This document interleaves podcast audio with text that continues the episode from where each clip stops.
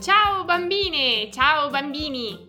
Oggi è sabato 26 giugno. Io sono la giornalista Illy e sono felice di presentarvi la prima puntata della stagione estiva delle notizie della Illy. Come avete già capito, il nostro podcast fino a settembre andrà in onda un sabato sì e un sabato no, ma sarà anche un tantino diverso rispetto al solito. Visto che l'estate è la stagione in cui bisogna riposare un po' il cervello, dopo un anno passato a scuola e passato anche a capire le cose che stanno succedendo nel mondo, anche noi cercheremo di non esagerare. Racconteremo notizie che i giornali hanno riportato come sempre, ma le sceglieremo sempre tra quelle un pochino più strane o curiose.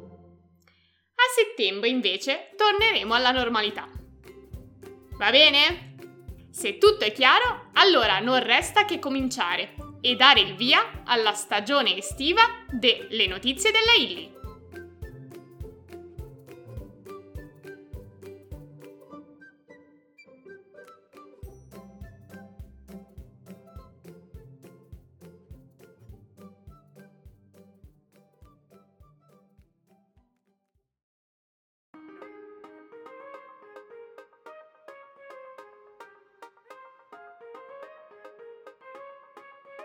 Mai più plastica usa e getta. Chi andrà al mare in vacanza lo vedrà con i suoi occhi. Acque e spiagge sono popolate sempre da tanti rifiuti di plastica. Eh già, perché questo materiale, quando non viene smaltito nel modo giusto, a conclusione della sua vita, finisce nell'ambiente. Ed essendo molto resistente, ci resta anche per centinaia di anni. Questo è un problema, perché oltre a essere brutta da vedere, la spazzatura di plastica, a contatto con le onde e con il sole, si rompe in piccoli pezzetti, che vengono ingoiati dai pesci e che alla fine arrivano anche in quello che mangiamo. Purtroppo gli oggetti di plastica che galleggiano negli oceani sono tantissimi. Ogni anno pesano ben 8 milioni di tonnellate. Oltre a reti da pesca e imballaggi, i rifiuti di plastica più presenti nell'ambiente sono i materiali usa e getta, ovvero piatti, bicchieri e posate di plastica che vengono adoperati una volta sola e poi buttati via. È un bello spreco, anche perché la plastica è un materiale troppo resistente per essere usato così alla leggera. Proprio per cercare di rimediare a questa situazione, l'Unione Europea nel 2019 ha firmato un documento che vieta di usare la plastica quando si realizzano prodotti usa e getta. Così finalmente, a partire dal 3 luglio, che è sabato prossimo, cannucce, cotton fioc, bastoncini per palloncini, contenitori per cibo, tazze, piatti, posate e sacchetti di plastica dovranno scomparire. Potranno essere prodotti ancora solo se realizzati interamente con materiali naturali. Ma il Consiglio dell'Unione Europea ai cittadini è di iniziare a non usare più i prodotti usa e getta e incominciare a riutilizzare.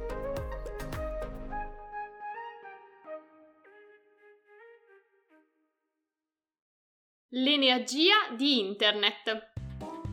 Quando lo usiamo ci sembra gratis, ma in realtà anche navigare su Internet ha un suo costo, un costo elettrico. Un articolo uscito questa settimana ha messo insieme un po' di dati proprio sui consumi di energia elettrica prodotti dalla rete. Dopo Cina, Stati Uniti e India, tre stati enormi e abitati da miliardi di persone, il paese che usa più elettricità è Internet. Ma com'è possibile? Dove si usa tutta questa energia? Beh, l'energia serve per creare i dati, elaborarli e trasmetterli. Operazioni che facciamo ogni giorno per fare ricerche, navigare sui social, comprare su internet. Il problema è che l'energia elettrica va prodotta. Per farlo ci sono diversi modi. Ad esempio, bruciare petrolio o gas. Un'operazione che funziona, ma che produce sostanze tossiche che inquinano.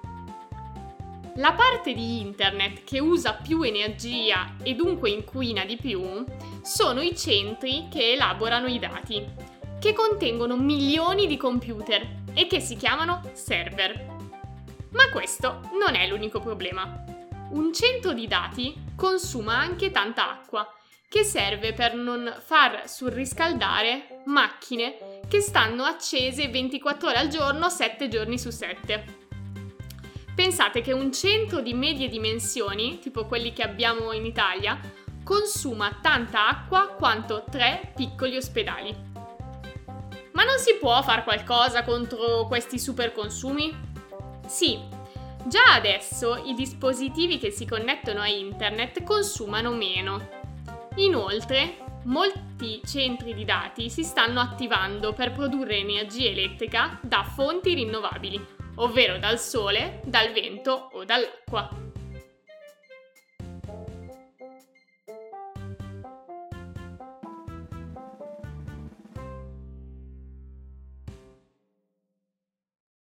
Nella bocca della balena.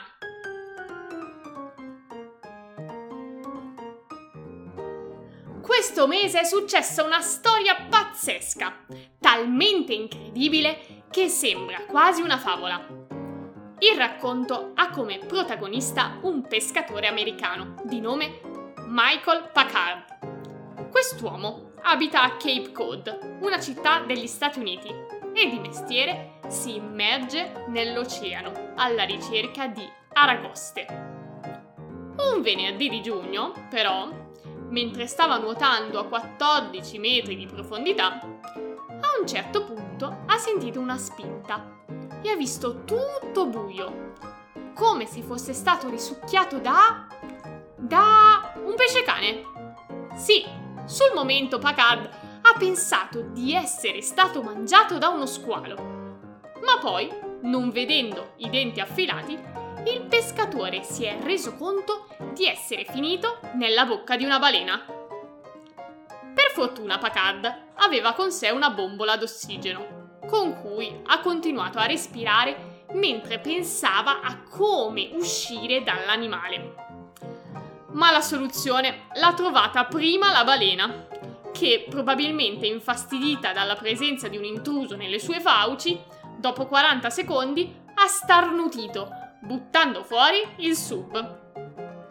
Recuperato dal collega che lo aspettava sulla barca, Packard ha ammesso di essere stato molto fortunato e poi è tornato a casa.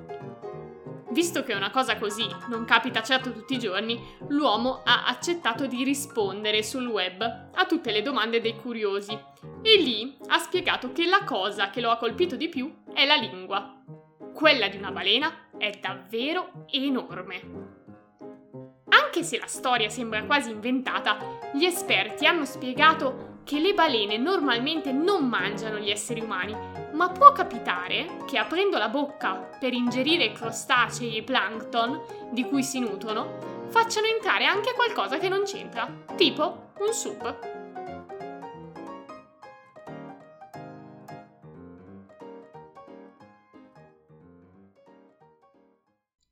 Una copia che vale è soltanto una copia, eppure vale quasi 3 milioni di euro. Una riproduzione esatta della Gioconda, il più famoso quadro dipinto da Leonardo da Vinci, è stata venduta a questa cifra stellare. Come mai sborsare tanti soldi per una riproduzione?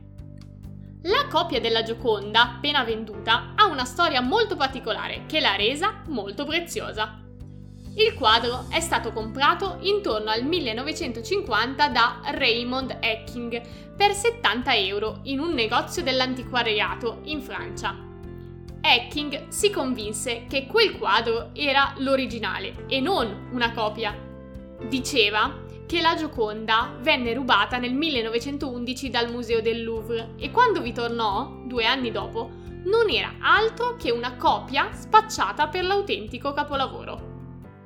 L'originale, secondo Hacking, sarebbe restato in circolazione e lui era la persona che era riuscito a comprarlo. Nessuno mai gli diede ragione. La sua copia, anzi, è stata attribuita a un pittore allievo di Leonardo. Ma la sua teoria ha affascinato così tante persone che la copia è diventata preziosa.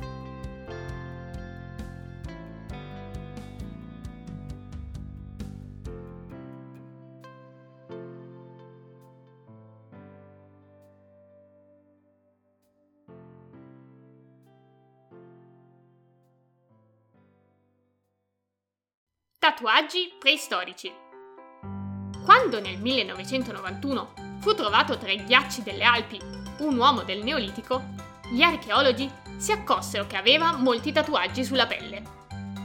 Forse, nella preistoria, si credeva che i disegni messi sui gomiti e sulle ginocchia potessero risolvere malattie e dolori.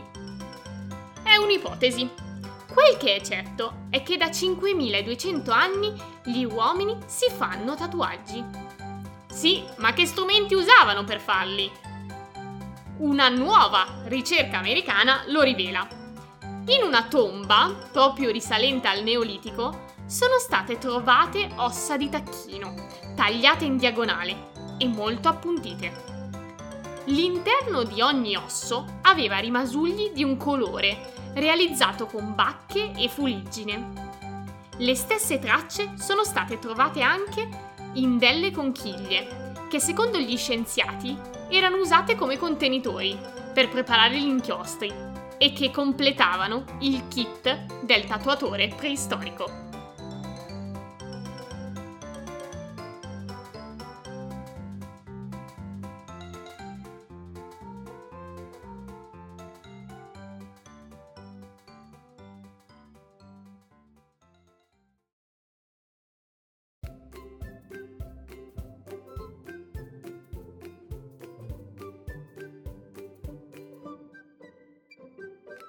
E con questa notizia ci salutiamo. Ci sentiamo sabato 10 luglio per una nuova puntata de Le notizie della Illy estate. Ciao a tutti!